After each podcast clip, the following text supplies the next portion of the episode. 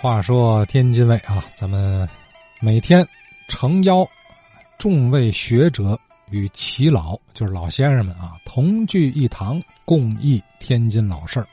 这个议啊，也可以是议论的议，也可以是回忆的忆。呃，不同的义字啊，呈现给我们的这个内容和感受是不一样的，是吧？有客观理性的研究考证，也有主观温情的这个口述旧日时光。两相对比，我总觉得啊，听老人家们的这个口述啊，还要更显珍贵。为什么呢？因为你考证历史细节这个事儿啊，它可以慢慢来，而且随着时间推移，我们获取一手史料的途径啊、机会啊，会越来越多。哎，这个它倒反倒是啊，需要时间慢慢的去这个这个熬煮的功夫活是吧？而收录老人家们的记忆，这事儿正好相反，时不我待，这这是跟时间赛跑的功夫啊！哎，这么一快一慢，都需要各位听友的帮衬和支持啊！支持电话幺六六零二六七五三三一，幺六六零二六七五三三一。反正我就总是越来越觉得啊，听老人家们聊过去的事儿。呃，越发成了奢侈的事儿，所以说啊，咱得珍惜这样的机会啊。您有什么能接上的话头，哎，或是询问请教的话，抓紧来节目当中说。哎，你指望说老人家们自己突发灵感想起来什么了，这个难度太大啊。哎，也别说，邢国七老爷子头些天，呃，八月十五啊。想起来这个河螃蟹了，聊了一段啊。那么今儿呢，吴如周先生也接上一段。新国旗老爷子讲到了旧社会的螃蟹的事儿，哎，是我也想起呢。五十年代呢，我们这儿的螃蟹特别多。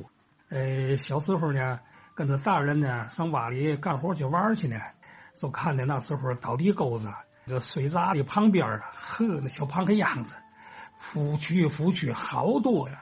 上午舀些了呢，我妈妈呢就在沟边啊，划拉划拉，不会儿就划了一小袋儿，叫我你快家走吧，给你奶奶煮点螃蟹吃去吧。那时候逮螃蟹人呢也不多，用嘛说呢？老辈有句嘛话呢：“七十二行，庄稼为强。”逮鱼毛虾耽误庄稼，正是庄稼人呢，他都是业余时间的逮去。逮螃蟹人呢最辛苦是嘛呢？就是夜间造螃蟹，蚊子轰轰的，对不？一弄一宿，拿提灯。坐那会儿照等着，那个慢，钓螃蟹那就快了。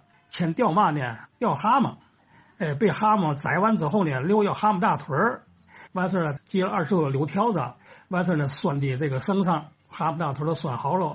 到夜间呢，就开始呢，河边啊、沟边插了五六米啊，就插一个，那等于是我说忙不过来呀。这一修，逮着螃蟹就用口袋装的，都是卖也不值钱，几分钱一斤。呃，白天人们呢讲究猫螃蟹，坑边啊，它都有这个螃蟹窝，进去一掏呢，就能掏出螃蟹。你掏不好，伸手大家被你手给夹住了。给有人呢研究一个嘛呢，用八号铅丝带个带钩的钩螃蟹；还有人呢用嘛呢，用尾包，尾包圈开这这个钩边之后呢，搁螃蟹楼编的螃蟹楼啊，拿尾尾子编的层层一层楼，爬楼的螃蟹呢。还都是这个大螃蟹，顶盖肥的螃蟹都是。那时候这个小螃蟹样子，人们呢拿点水油水炸着的后，走在河边啊，人们凉快之后啊，谁端一小盆，大伙没事呢当瓜子嗑着玩儿。也是说那时候螃蟹多多吧。可现在呢，螃蟹好成了珍品了，给。呃，这个季节的确是吃螃蟹的日子啊，吃河螃蟹的日子。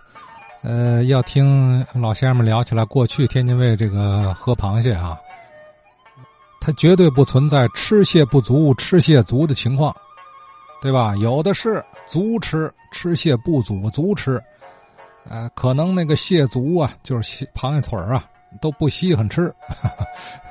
不过这个河蟹，咱说回来啊，它也分品种，即便那个时候它也有味道鲜美的，也有一般的啊。呃，味道鲜美的呢，还得说是人家邢老爷子当年卖过的那个河刀子，哎，老天津卫有懂吃的吃主啊，人家点名要这个，呃，就是南运河北运河交汇啊，呃，这一段河道里，它两边不是很多面粉厂吗？哎，散落下来的粮粮食多呀，这个螃蟹吃着啊，养肥了养美了。